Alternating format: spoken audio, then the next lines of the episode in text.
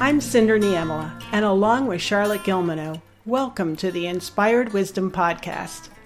I believe the most powerful gifts you can give yourself is time to reflect on your talents and experience, and then have the wisdom to act with confidence and grace.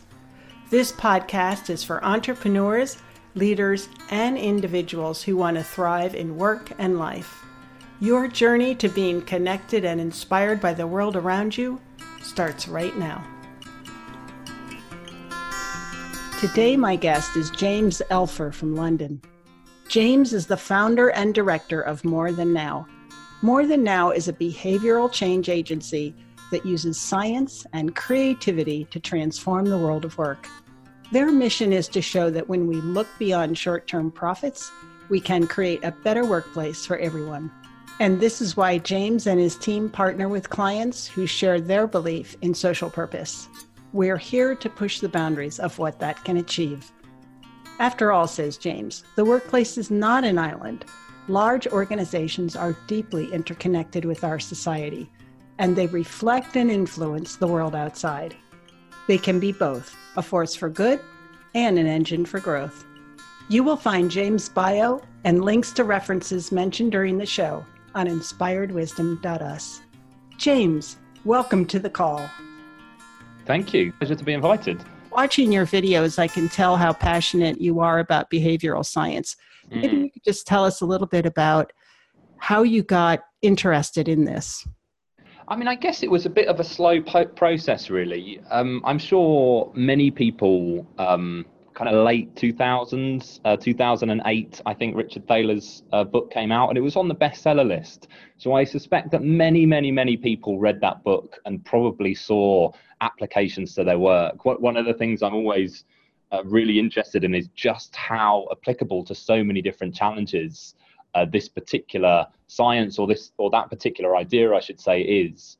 Um, and and I just took it as as far as I could go. So I had I had already been working in the workplace, challenges in and around the workplace for some time, uh, and and this just gave a spark that I needed uh, at the right time. Let's say. Mm. So did you? Uh, what did you do after you read the book then? Um, well, I was I was still working um, in quite a regular role. So so there was a there was there was probably a particular moment. I was working for uh, a, a, large consultancy. Um, I think in about 2012 was where it took off um, for me. And we were working on behalf of this incredible organization. I can't give the brand, but a, a real pioneer of what I would call now purpose driven business, but probably the, the term wasn't invented when they were founded, uh, but really amazing ethical heritage and we had gone out and designed this huge leadership event for 500 uh, of their team based all around the, in the world. And we found this huge glass dome out in Paris. Um, there were peacocks running around outside. We got a, we got a speaker from NASA to come and tell us about how fragile the world looked from space. And, and people were loving this event. You know, everyone seemed inspired. Uh, we kind of did the job that we were supposed to do. Um, but this was four years after I'd first read uh, this book, and I'd done a lot of reading since. And as a an amateur behavioral scientist at the time, let's say, there were so many unanswered questions that had just started to make me increasingly nervous.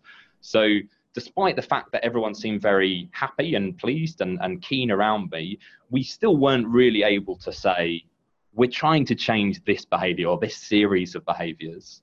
Um, and more importantly, I would say, we don't know how to measure what difference we're making, what difference this huge event, 500 people flying all around the world, what's it actually doing? And more importantly, how can we compare that with other things that this big, incredible organization could potentially do for their leaders? Um, this, this, as I say, was a serious organization. They weren't just trying to increase profits, they were trying to um, be a responsible business, be a pioneering responsible business, which is what they've done for 25 years. So it felt like we were we had a serious job to do, um, and we weren't quite doing it as well as we could. But but what was really interesting to me is no one was unhappy. Quite the opposite. Uh, mm-hmm. and it felt like in order to um, take this further, we needed to start out on our own, start from scratch, uh, and see how it could lead us to doing uh, different things in different ways. Let's say. Intriguing. Knowing what you know now about behavioral science, what would you have done differently in 2012 with this organization? Well, I think um, sometimes the most interesting thing that we work on the moment is is problem definition. So so what challenge are we actually trying to solve here? And I certainly don't don't try and criticize anyone because I, I probably did this for for almost a decade. But we race into doing things without really working out whether we've got a problem at all. You know, we want our employees to be more engaged. We want our leaders to be better. You know, of course we do, but but what's the issue? And, and, once you have an issue how are we measuring that issue? And once we've got a measure for that issue we can see whether we've changed it based on the interventions that we're sort of running. And none of those things really existed back then. And, and to a degree we still struggle to work in that type of process now because we're dealing with things that are often seen as uh, artful let's say or, or still that dreaded word of, of fluffy and they don't need to be. I think the social sciences, the behavioral sciences have proven that these things can be empirically measured. And, and I would say now uh, that's what we, we should be trying to, to do more and more. Mm. So, with the example of this uh, organization that wanted to be purpose driven, are you saying then that you would work with them to really identify the issue that you're trying to solve? Yes, exactly. Why do you think you're not purpose driven, and how will this make an advantage for you? Exactly, and and increasingly we're trying to drill down almost instantly. So so a, a, business may well claim to be socially responsible responsible, and we can quite quickly get into a particular theme. So they they may say as a socially responsible business we see an unequal world outside our walls, or we want to make sure that we're inclusive as possible inside it. And sometimes when we're talking to organizations, that might be as far as they've got. You know, we, we want to be equal, we want to be inclusive and we would ask more and more questions. So, so sometimes that means using a negative frame. What, where do you think you're being exclusive at the moment? And have you got any evidence to show that that's the case? Uh, what does your hiring processes look like? What do your promotion processes look like? What do your leadership processes look like? And then we start to get kind of interesting uh, data back or interesting insights that, that won't be unusual uh, to you or any of your listeners. You know, things like, well, our leadership team seems to be 80, 90, 95% white men. Okay, well, what do you think the reasons for that are? You know, is is that that when you go out to hire a new leadership team, you really struggle to get balanced shortlists? Uh, is it that actually women don't seem to want to apply to these roles for some reason? Uh, all these things suggest different problems, and if we can pull on them a little bit, then the deeper we get into it, the more and more that we can uh, look back to academic literature, which is often very, very precise about the challenge it's talking about and the potential interventions that can work in response. Mm. I wanted to ask you about disruption. Uh, it's a word that's uh, tossed around a lot, and I've heard all kinds of yeah. actual horror stories of executives with possibly good intentions, but using interventions to disrupt their workforce. What is the definition of disruption when you're talking about a workplace? Crikey. I mean, in truth, I, I have absolutely no idea. And I, and I think that's probably one of the things that's uh, so so damaging about the word. It gets thrown around, and uh, we don't really know what we mean. Of course, disruption can be used to define many different things in many different concepts. Uh, sometimes an organization might decide that its industry is, is under threat from all these startups. Uh, sometimes that can be very real, sometimes that can be a perception. I'm always interested in just trying to uh, ask questions and ask why. Why do you think that's the case? Is, is it really true?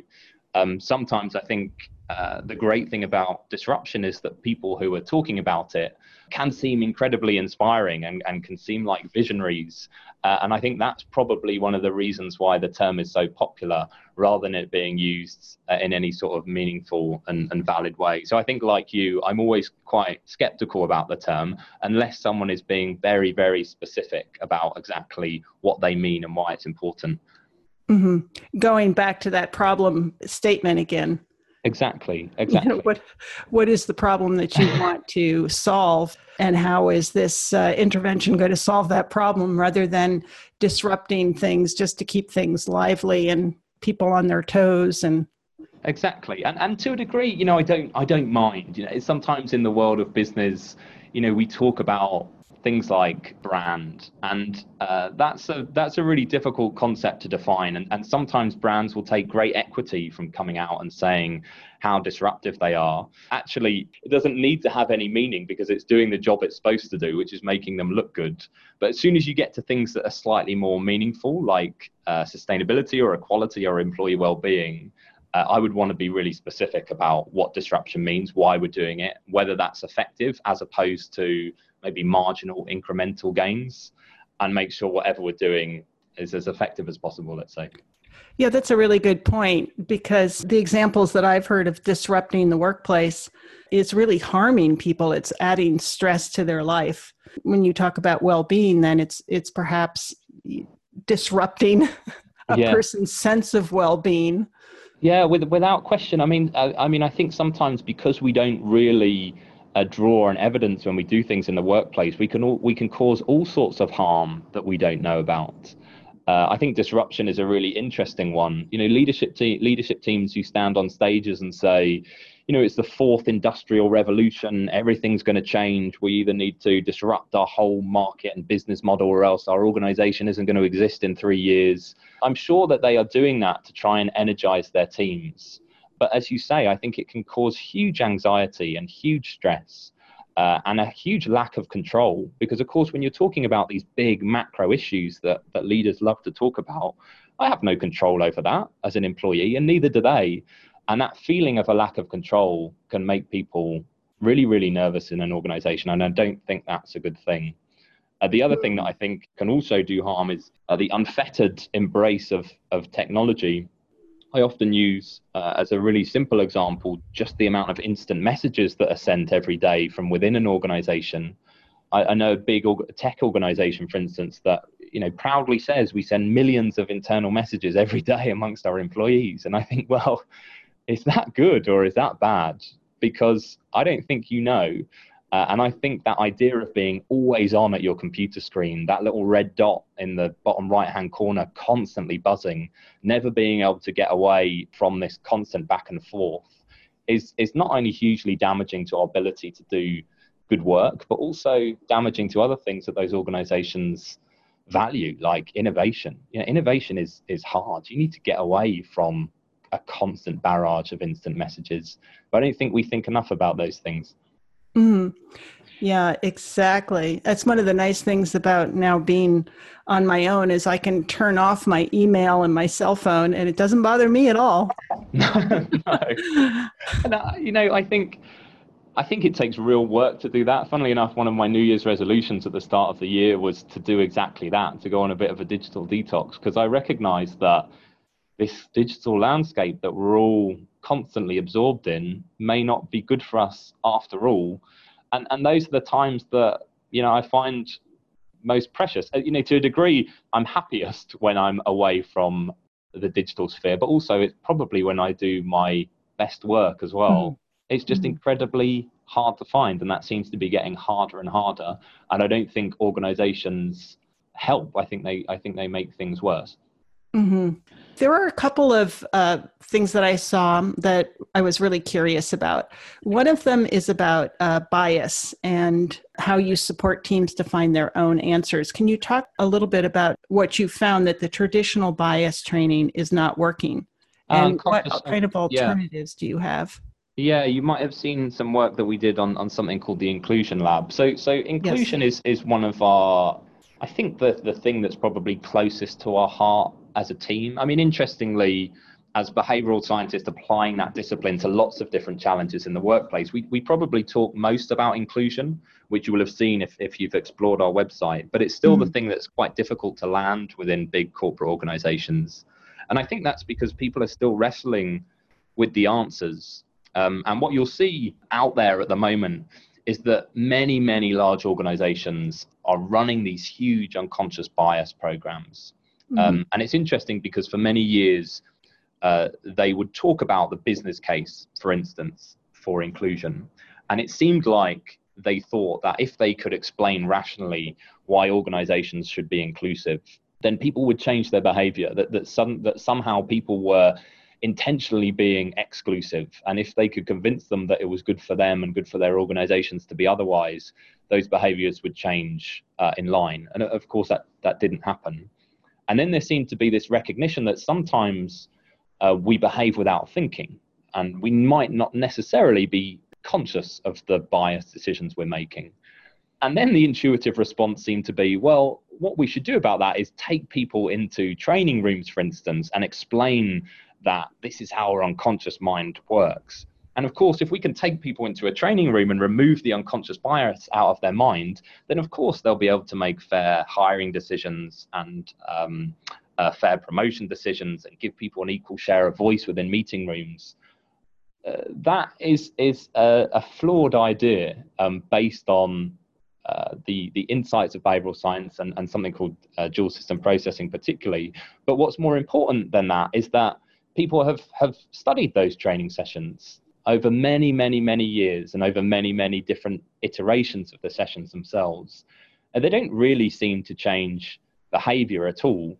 They might change intent. You might have people coming out of those rooms saying I, I never really knew that things were like that and i never really knew that i was capable of making those decisions.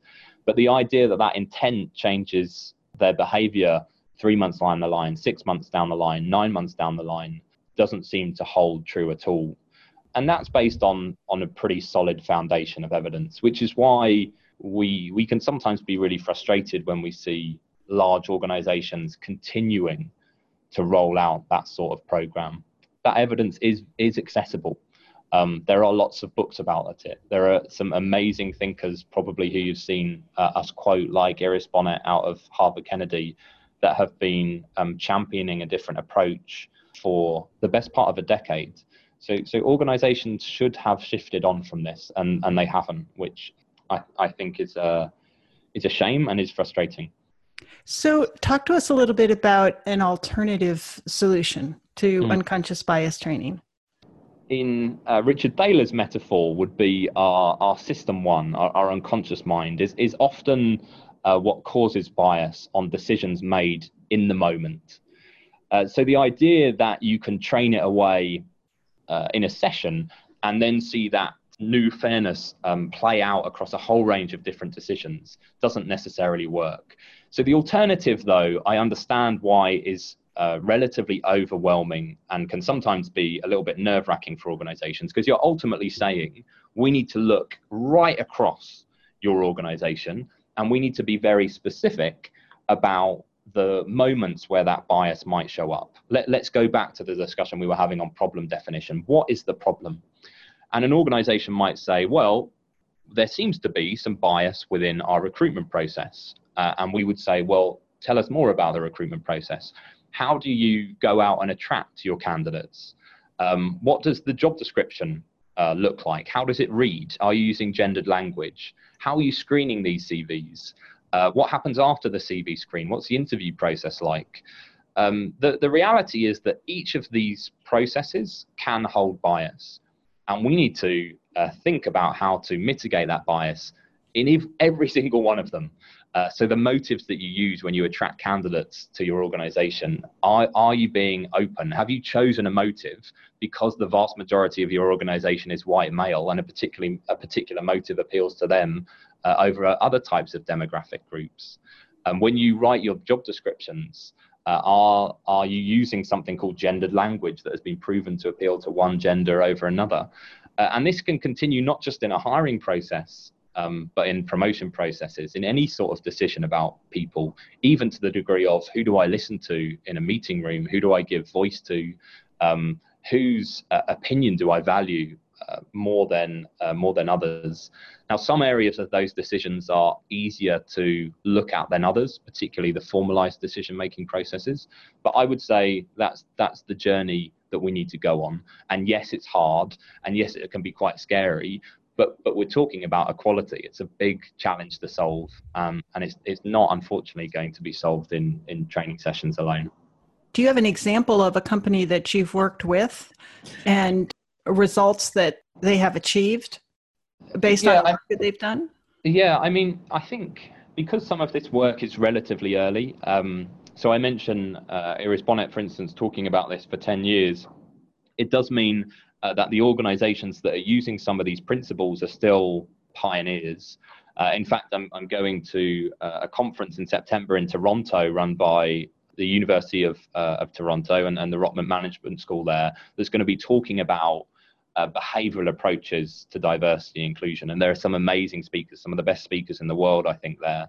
Uh, so a lot of these approaches are still relatively new, but certainly what you can find is um, some of these large organizations using some of these principles to show small improvements within specific decision uh, making processes. Mm. So if I if I go back to recruitment, at every stage you'll have uh, motives being tested. For instance, uh, the behavioural insights team here in the UK did some work with a police force out in the states to show that certain motives would appeal differently to uh, BAME candidates and non-BAME candidates. And of course, they might have had an inclination to use the motive that appealed most to the, the demographic that dominated their organization here and now. Uh, but by doing that sort of study, they were able to be uh, much fairer about it. There's an organization called Textio that runs uh, machine learning on job descriptions all over the world and is able to uh, show you where you are using gendered language within your job descriptions uh, and give you prompts for alternatives that are more balanced. Uh, there's another organization here in the UK called Applied who is completely rethinking the hiring processes and whether we should even be using things like CVs at all to be able to not just show fairer processes, but also higher performing ones, more accurate processes. And they're all doing this using the principles of behavioral science and experimentation. Uh, so it's it's hard graft, um, mm. but but it's certainly out there. And I think now's the time for organizations really to take up that mantle and to continue to, to test and learn and experiment right across their organizations. Mm-hmm and maybe even governments. yeah, yes, yeah, most, most, definitely. I mean, I think yes, yes. Let, let, let, I think that's a that's a whole different topic of conversation. But actually, behavioural science has really been pioneered in the in the arena of policy making. They're far, I would say, far far advanced than the corporate sphere, which, which I think is really interesting. You know, the reasons why there are, I think, over 50 behavioural insights units based in governments all around the world. Far fewer over uh, units within within large organizations. Oh, interesting. I didn't realize that. Mm. So, what are you um, most passionate about these days? More and more and more, the uh, the biggest kick I get is about learning new things, and and when I say learning new things, I mean uh, experimenting with uh, with organizations the, the, the longer this journey goes on, the more that I realize that we don't know much about behavior. We don't know much about leadership. We don't know much about uh, how to change uh, organizations. And we're all on a bit of a learning process. The other thing that behavioral science says that so many of these interventions we run can be context specific. What works for one organization might not work for another, and it might not work in the same way. So we always need to be really clear about the problem that we're trying to solve, but then set up an experiment that allows us to robustly know what we've done and what we haven't. And that mm. means even really small challenges can become really exciting because there's always an opportunity to find out something completely new. Uh, and I think when when we can encourage people, and more and more we we insist on this, to experiment uh, properly, and by properly I mean in a, in a randomized, controlled way, uh, wherever possible, uh, we get an answer out that is always exciting. And, and I think that's what, what gives us all a, a bit of a kick here at uh, More Than Now. Oh, interesting. More than now. I love the name of your company, by the yeah. way. Uh, would say a little bit about how you came up with that name? Uh, I can't say there was much of a process but behind it. Actually, I mean, it it came from uh, purpose driven organizations actually. A few years ago that there was a lot of debate between this idea of um, profit versus purpose. So the idea that there's a trade-off between growth your organization succeeding on revenue terms on financial terms and uh, social responsibility. Uh, so I think at the time it was particularly on sustainability, but I would I would include things like equality and well-being into those uh, uh into that element. And uh, from my perspective, that trade off is only plays out in the short term. So many organizations will uh, judge themselves on, on really short term uh, processes. So they will judge uh, people's performance on a half yearly basis. For instance, they might report back to the markets on a quarterly basis. So they almost force themselves into this short term view. And if you have a short term view, then of course, these things like sustainability, you know, whether resources are going to run out in 50 years is almost irrelevant. Mm-hmm. Uh, in comparison to your next month targets or your next quarter's targets. But what I found particularly interesting is the, the more organizations look to the future, the more things like growth and profit aligned almost perfectly with social objective. Of course, you're going to worry about the sustainability of your resources. Of course, you're going to worry about things like equality and employee well-being. The the two things go hand in hand. Of course, we're always thinking about behavioral principles. And I think it's easy to make that claim. It's easy to say organizations should look decades into the future. Unfortunately, as humans, we do have to have a have a real tendency to be myopic, to to look to the short term, to overvalue the short term. Uh, and I think that means that we find that contrast really difficult. And I was thinking about that, uh, and we were exploring that, and uh, uh, out came this line of, of more than now and we thought why not why not use it as a brand and and to a degree it's a bit of a nudge for mm. us you know we, we need to make sure that the work we're doing tries to help organizations resolve that I, I don't think it's a it's an issue that's that's going away quickly. I think the more that we can encourage businesses and leaders to make long-term decisions uh, the more that we can encourage them to make decisions that uh, take equality sustainability employee well-being into account alongside their long-term growth. And, and those are the sorts of partners that, that we want to be working with on a day-to-day basis. Mm, i love that explanation. It's really nice.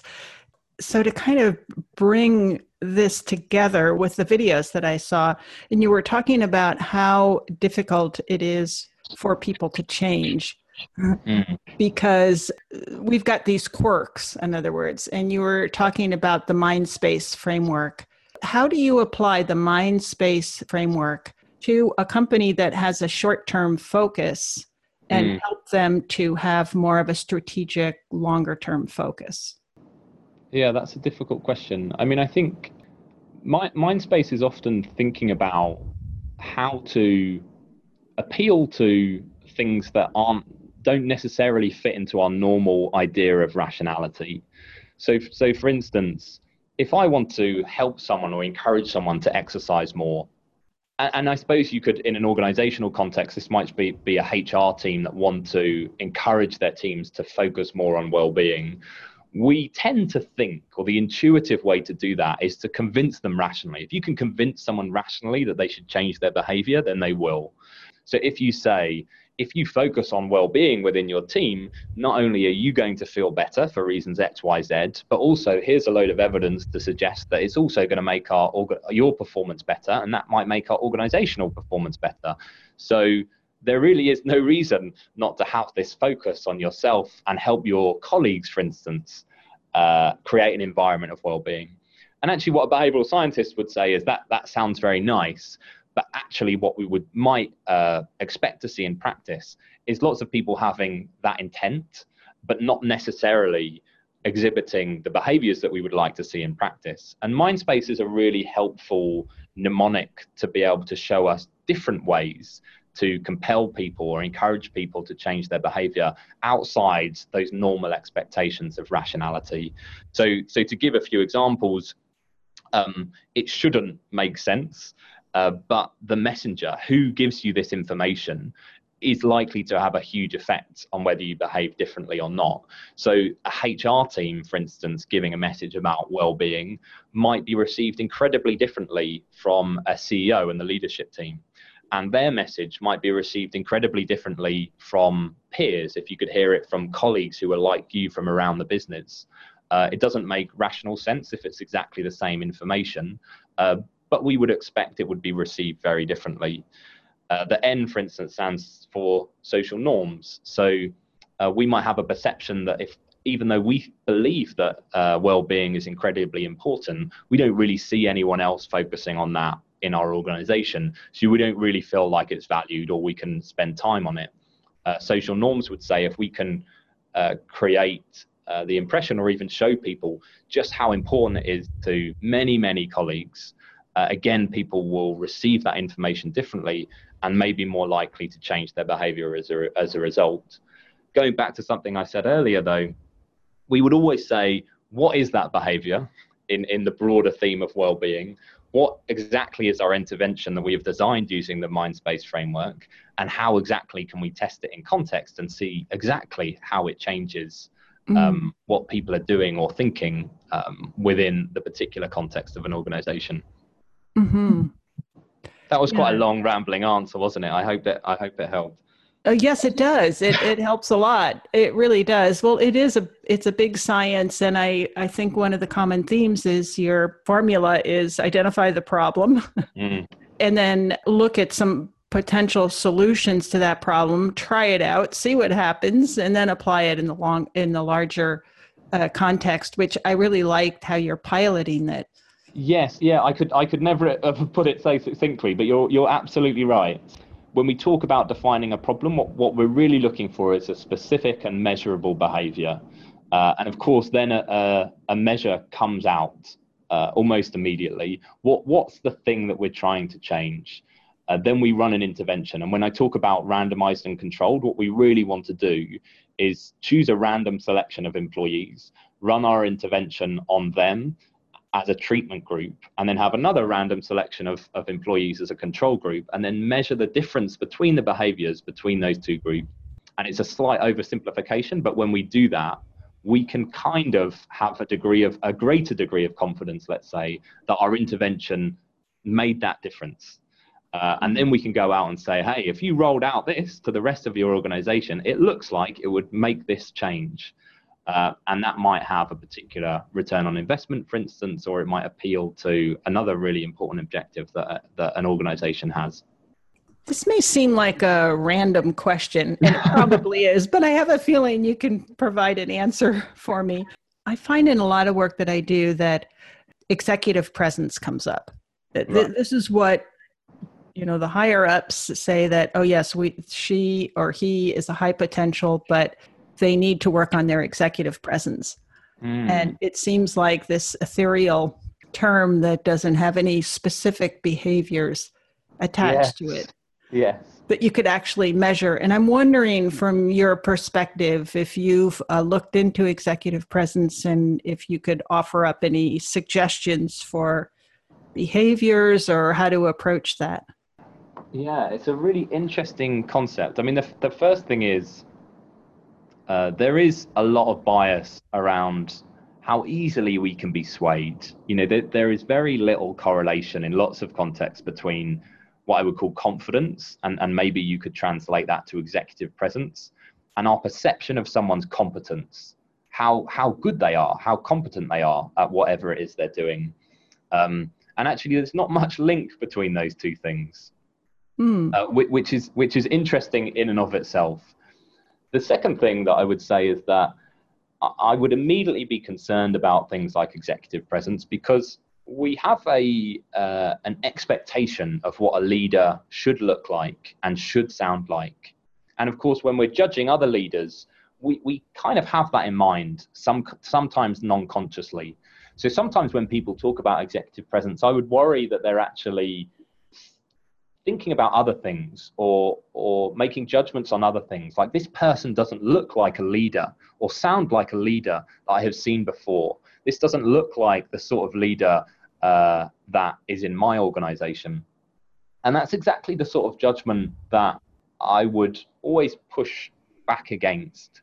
Uh, i'd be more inclined to press those people who are talking about executive presence and ask them what exactly it is they mean. And also whether we can find any evidence to show that this idea that they have of executive presence actually converts into strong leadership. Um, there may well be that evidence already, but but it's um, uh, I don't know of it. And, and actually, I, I would have a, a, number of concerns about the um, uh, about the phenomena. Mm, thank you. So, is it something that you run into in uh, the UK?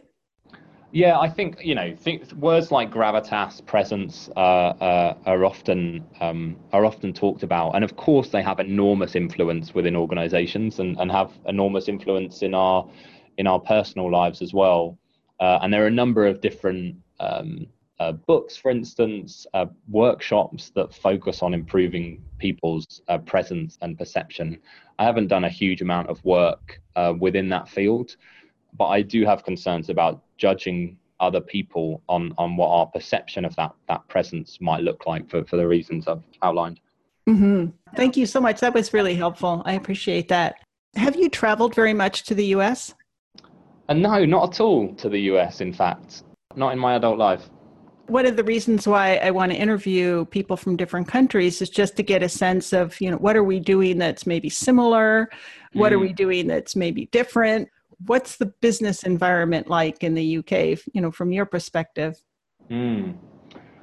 Ah, how interesting. Um, I mean, I don't know. I don't know. I, I, I see I see very similar things uh, from the UK and US. I have to say that my world seems to be so narrow at the moment that I wouldn't make any judgments uh, on UK business versus US business. I could only make judgments on behavioral science in the UK and the US. Mm. Um, and, and, actually, they're in very similar positions. So it feels like that this is a, a new, uh, young discipline that is facing a lot of tradition and I, and I think that's on both sides of the ponds. So to a degree, I think I think UK and US business models are are often the same. In in fact, it kind of goes back to that idea of executive presence that many of the decisions that we make within big corporate organizations are based on overconfident leaders, let's say, making overconfident decisions and not necessarily really challenging themselves and each other. And I think mm. behavioral science does provide a lot of challenge, not just to those individuals, but also the traditional ways that we do things, the traditional ways we run interventions in the workplace. And it seems like the US and the UK share the same challenges in applying that discipline. So I, I think it would be a stretch to make any big grand claims about that, meaning that, that these are similar countries in terms of organizational culture, but but but that's that's what I see. Mm. Yeah, thank you for that. One of the trends that's going on uh, in the U.S. and I think it's really it's been going on for a little while, but it's really um, catching some steam now. Is organizations wanting pe- to help people find their purpose, their mm-hmm. individual purpose, so yes. that they can bring their best self to work. Yes. And are you also seeing that in the UK? Yes, yes, definitely. So this this um, idea of of purpose driven business really seems to have taken off uh, in the past few years. I think it's really interesting. In fact, my my professor at the London School of Economics is a guy called Paul Dolan, uh, and he wrote a book called Happiness by Design, which talks about uh, the difference between purpose and pleasure, uh, and how both of those uh, intertwine, I guess uh, mm. towards our own sense of happiness or, or subjective well-being, um, as as uh, an academic might put it. And I think that that these are really interesting principles. Again, I, I sometimes worry when organizations use that term in a different way. Sometimes I also worry about organizations who talk about helping employees find their purpose. Mm-hmm. Uh, again, the the trick or the challenge for me would be what problem are we actually mm-hmm. solving here? And I suspect that many would come back and cite a lot of statistics to say there is a worrying trend for people to find their work um, meaningless and, mm-hmm. and, pointless. And typically, big corporate organizations, as they will often do, rather than addressing that negativity, will flip it into a positive and say, well, let's, let's help everyone find their purpose. Mm. Actually, that's a big question to ask someone and and you can imagine not that many people may have thought about that sort of question. And if you ask someone what's your purpose and they aren't sure what sort of answer to give that might feel like quite a belittling process. Mm-hmm. uh, it might feel like you have to invent something up something on the spot and you feel uh, a bit like a fraud. Uh, actually when when we look at um, purpose from an academic perspective Sometimes it might be nothing to do with social value in an objective sense. We can get purpose from all different type of things. If if our if we have autonomy, a sense of control over our work, mm-hmm. if we feel competent in our role, even if it's not necessarily contributing to some huge macro problem or trend, and if we have a sense of of belonging within our teams, then we can feel purposeful. We can we can feel intrinsically motivated. And, I, and i'm drawing on a particular theory called self-determination here. And mm-hmm. sometimes i think those much simpler answers might be more productive. You know how can we give people control? How can we make them feel competent um, and that the work that they're doing contributes to something bigger? And how can we make them feel that rather than working in a really isolated sense that actually um, uh, they are joined up with colleagues maybe all over the world. And obviously, the larger the organization, the more difficult that becomes. Uh, I think if you can if you can uh, address those three pillars, then mm. you might find people feel like they have more meaningful work. I think again, going to them in workshops and saying, "Let me help you find your purpose," mm-hmm. may, may be great. But I would go back to the principles. What's the problem? How are you measuring it? And is that intervention really making the change that you want to see?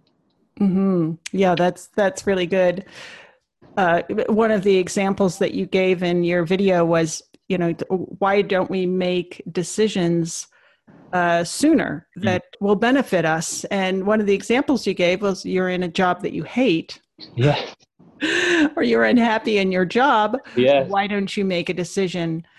And so I think that employee engagement survey results certainly point to dissatisfaction in the workplace. Yes. But to then go to the person, and from what I'm hearing you say, and just thinking about uh, the approach to employee engagement, that we're going back to the individual and saying, well, hey, you know, you're responsible for your level of happiness and engagement.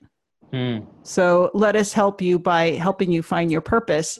But it's a little bit naive, I think, if you're not addressing uh, the leadership issues and some of the other issues that are Def- that, definitely. that and, I, and I think sometimes things can be far far simpler. So for instance you, you you asked about examples from organizations. I saw and i haven't i haven't seen the data behind this but in the i believe the washington post a gap was reported as working with some social scientists on a randomized controlled experiment within their stores that simply gave more control to the shop floor assistants around their rota. And just by giving that sort of autonomy, it seemed like not only was there a stark um, or a, large increase, I should say, in employee engagement, it also meant that turnover dropped dramatically, which also I believe that the figure that was quoted that the stores that were in the treatment groups improved their revenues by 7%, which was an incredible outcome based on such a simple intervention. But it, mm. all came down to that one simple um, principle of autonomy or control. I think that many organizations may have run things like that in the past, but because they didn't test it properly, they had no idea what the outcome was. So they may well have not rolled it out any further. Uh, what GAP did that was very unusual was work alongside social scientists, was design an experiment to see what the effect of this tiny change was. Uh, and it seemed like that had uh, a big effect on their um, on their employees. Now, the, the question is, would those types of tiny changes make more of a difference uh, than a big grand idea about uh, helping people achieve their purpose? Uh, once again, I, I don't know, but I would really encourage organizations to explore it as a research question rather than making any any assumptions. Mm-hmm. Yes. That's so insightful. Thank you for that. and really good advice. So, for the person who is unhappy in their role, hmm. uh, what advice would you give them? Well, sometimes, uh, I mean, firstly, I'm not sure I'm the right person to be giving any advice, um, really. I think everyone has to kind of make their own choices. And sometimes I think there's a bit of a, an overconfidence in the value of your advice. But but maybe I'll draw back on self-determination theory to say it seems like that people are higher performing and it seems like people are happier at their work if they have control over what they do, if they feel like they're good at their role and that doesn't mean they don't have more learning to do you know that should be constant but it feels like they have some competence in the work that they do and it feels like they're part of a team that they really enjoy. So i think you can twist that back um, to yourself as an individual and ask those questions. Do, do i have those three things in my in my job? And if i don't can i get them? You know, if you have an overbearing manager who's never going to give you any autonomy and who makes you feel small, and that manager isn't going anywhere, and for whatever reason you can't move anywhere in the organization to get away from that person, um, then that would suggest to me that you need to to move on. Um, and I think those are those are far more practical things um, uh, to think about and to question all the time than to um, almost beat yourself with with um, some sort of grand purpose that, that may come or, or may not. Mm-hmm. So I would always say, and it's not, it's certainly not my advice. I'm, I'm simply drawing from the literature. Think about those three pillars and think about how they apply to their your work. If you don't have them, think about how you can get them. Um, and if you can't get them where you are, then think about moving on. Mm-hmm. Yes, absolutely. That's the kind of advice that I give people is to exercise their voice because this mm. is an opportunity for you to ask for what you want and knowing that you have nothing to lose, really. Yes, that's right. And there's there's actually some amazing. So so Adam Grant actually is a, a incredible organizational psychologist, behavioral scientist out in the states, in in Wharton, uh, and he has uh, this great uh, quadrant of when you're in those type of positions what what can you do and and one of them is is voice and obviously that's the mm. the most um, uh, active choice you can make i suppose uh, when you're in a position that uh, that you don't like and there are four others um, which i can send to you and you can share with your listener if, it's of value you yes, can kind of go you. through one by one um, and mm-hmm. decide what option you're going to go for and of course, one of the options is you say nothing, you do nothing, and you just put up with it. Uh, and by seeing it there, it kind of pushes you to to see that's not that's not really the option. That's not the option that I should take. Uh, even though, as you've already mentioned, in many instances, in many organisations uh, around the world, there are people who just seem to put up with it, which is a shame. It is. It is. And I've uh, have you ever been in that position where you've um, put up with it? Um, no, not really. I've always had the the luxury, and I think luxury is the word. Um, mm. Luxury, uh, privilege, if you like, to to be able to move on when I want. And of course, I'm in London, when you're in a city like this, there are always many, many role opportunities. So, so I always like to caveat these sorts of discussions with I do appreciate that many other people aren't in, I don't have that position of luxury, of privilege, and sometimes do have to put up with things. Um, in, in, in my case, I've always been able to uh, move on when I can. And, and, and maybe in recent years, that's because this idea of self determination has been more prominent in my mind. I'd, I'd like to see it gain more prominence um, just in terms of public knowledge. Uh, there, there are few theories that seem to hold weight across many different contexts. Self determination theory is, a, is an idea about human motivation that shows up all over the place in schools, in children, uh, in adults working in organizations. Those three pillars just seem to be basic psychological needs. Mm-hmm. Um, and yet, you know, with the billions of pounds spent around the world on motivation and, and performance in organizations, you don't you don't hear about it that much. You don't you don't hear organizations um, draw upon that decades worth of literature in that area to help them design interventions that are going to be effective. And, and mm-hmm. again, mm-hmm. I think that's a missed opportunity. Yes, you know, that's such a good point. And it occurs to me for the person who is very unhappy in their role to take one of these elements autonomy, mm-hmm. competence, belonging, and contribution yeah. and just work on one at a time. What part of your job do you actually like? What are the skills or the talents that you're bringing to that? And how can you do more of that in your day? And then, you know, who are the people that you like, but because you know you don't make the time to spend more time with them. How can you build a team of people where you do feel inspired and motivated at the workplace? So you can actually take each one of these elements and begin to develop a plan. Mm, it's such because a good self-determination point. is required for flow. Yes yes. And and i think that idea of approaching it from an individual basis is really interesting and actually a really good challenge for me and and our consultancy as well. I think often probably because we are a consultancy, we think, okay, we can help organizations improve the performance and well-being of their employees with self-determination uh, theory. But actually, you're so right that it might be interesting to try and get to individuals to say, you know, this this is how you should think about your work. This maybe is even how you should think about your life as well. And maybe you can address these three things not in a big dramatic way, but in a small way. I think everyone can think a little bit about autonomy in their role, competence in their role, um, and belonging. And even if they can't move on, they might be able to improve those things a little bit. And in a sense, I always like and always encourage that idea of doing little things. You know, big big things can often seem scary. You can often put off big things, but that idea of making small changes over time, mm-hmm. I think, is far far more productive and accessible for people. Uh, and actually, those those three pillars seem to fit that perfectly. So um, that's a really uh, interesting insight that, that we'll think more about. Wonderful. Thank you for that. Just in terms of where you've taken your career, what's one thing you know now that you wish that you knew earlier? Um, it's an inter- it's an interesting frame of the question because actually, from a perception perspective, I, I know less, or I, I know that I know less now than I thought at the beginning. Again, you you go back to um, to to to privilege.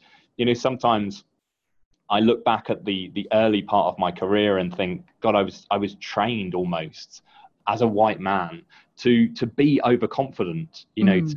to, to to say things to think i knew the answer when i didn't to overvalue my opinion to speak up when maybe there are other people in the room who had far more experience or expertise if i've learned anything it's just to to doubt myself way way more and and to always ask questions and be critical it can be really liberating when you realize that we all know less than mm. than we think about these things. And and I've been able to meet, you know, some of my my uh, heroes in the last year. Iris Bohnet um, from Harvard was one, and I was just totally inspired by her propensity to say, "I don't know" to questions.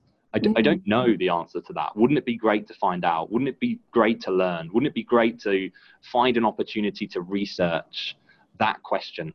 Wouldn't that further our knowledge? I thought, yeah, that's that's the sort of uh, attitude, I suppose those are the sorts of principles that I'd like to take on more and more and more and more. So, so in a sense, mm. the less I realize I know, the better. Mm, that's wonderful. Thank you for that. I don't know why, but it's reminding me of a time when I was when I joined Ernst and Young early on, and uh, I was one of the older consultants. Mm.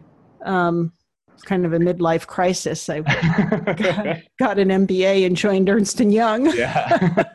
Most people, you know, travel around the world, but I'd already done that. And uh, and I recall that one of my attitudes was, well, I know what I know because I hear myself talk all the time, but I don't know what other people are thinking. So I was always quiet in meetings, and I just yes. wanted to learn from everyone around me. Yes. And uh, my partner at the time he called me into his office and he, he said, I'm not really sure uh, if you're qualified for this role because you, you know, you're so quiet. I don't know what you know. Yes. Yeah, exactly. And, and, and what's so interesting about that is in comes executive presence, mm-hmm. right? So, mm-hmm. so you can you can imagine around that table there is the um, uh, uber smart person who's just got an MBA and just joined and is reflective and interested and curious and wants to know what other people know. And then there might be other ra- people around the table hugely overconfident, giving their opinions, certain that they're right. And who do we deem to have this concept of executive presence? And mm. is hmm. that the right thing? You know, I would say no, no. You were you were exactly right to um, to do exactly what you were doing. And of course because we know so little about some of the concepts that were no doubt being discussed around leadership and productivity and, and engagement, that's exactly the right approach, which is where I guess all these things intertwine. The corporate world and particularly the consultancy world uh, is weakened by its by its overconfidence. Mm. Oh well, thank you for that. I, I um I appreciate that. And you mentioned I, one last question before I let you go. You mentioned that uh, some of your heroes or mentors or mm. people that you respect in the field. Can you name a few of them? Yes, I mean it's interesting. I, I um, I was thinking about mentors and coaches, and actually, I've never had anyone personal throughout my career, and and maybe that's that's a reflection on on me to a degree. I, what what's what I love most, I suppose, about the behavioral science community is is that it's such a community. It, even though people have no idea they're my colleagues, I think of them as colleagues or mentors or people that I'm inspired by. Laszlo Bock, for instance, has been a trumpeting uh, data-driven behavioral science approach from Google now at Humu for years. Uh, I've been inspired by his work. Mm. Um, Iris Bohnet have mentioned three times. I often do in almost every conversation I have. Um, professor out in Harvard, Kennedy, uh, completely changed the way I think about inclusion. Um, her book, What Works: Gender Equality by Design. Um, anyone who's working anywhere near that space, essential read. I guarantee it will completely change your perception of the inclusion industry. Um, Daniel Kahneman, for instance, Richard Thaler, mm. now Nobel Prize winners. Um, both uh, on the grounds of behavioral science, incredibly inspiring. And, and it might seem strange to cite these people, um, but it, it feels like, because I've been following them for, for so long, that they are the people that I would look to for, for ideas and, and their progress over the last even five years and 10 years. All of them has been incredible. Lots of peers within that community as well. It's always amazing when you meet a behavioral scientist, you have common ground, even when they might be working on completely different projects. I'm constantly impressed and uh, awed by other people day in day out, and I think that's because of the, the community that I'm in. Mm, well, I can hear the excitement and passion in your voice. It is, and and I can see it when you also present. You're a very good presenter. If you have some other uh, links to videos that are out there, you, please send them to me because I'm sure people will be very interested to see them. Thanks for the kind words. Oh, you're so welcome. It has been just such a pleasure to talk with you today. And thank you so much for sharing your insights on change and behavior in organizations and both organizations and then personally and sharing these resources with us. I really no, appreciate it. No, it was so nice to be invited. And actually, I, you know, I, I, don't get to talk like this too often. So it was a real pleasure. And, and thanks for being such an open interviewer as well. Uh, I was a little bit nervous, but but you made it nice and easy. So thank you. Oh, you're so welcome. I'm Cindy Niemela, and you've been listening to the Inspired Wisdom Podcast. Thank you for joining us. We hope these conversations illuminate your path to your highest potential. For show notes and links to resources mentioned during today's episode, please go to inspiredwisdom.us. You can also follow Inspired Wisdom on Instagram, Twitter, and Facebook.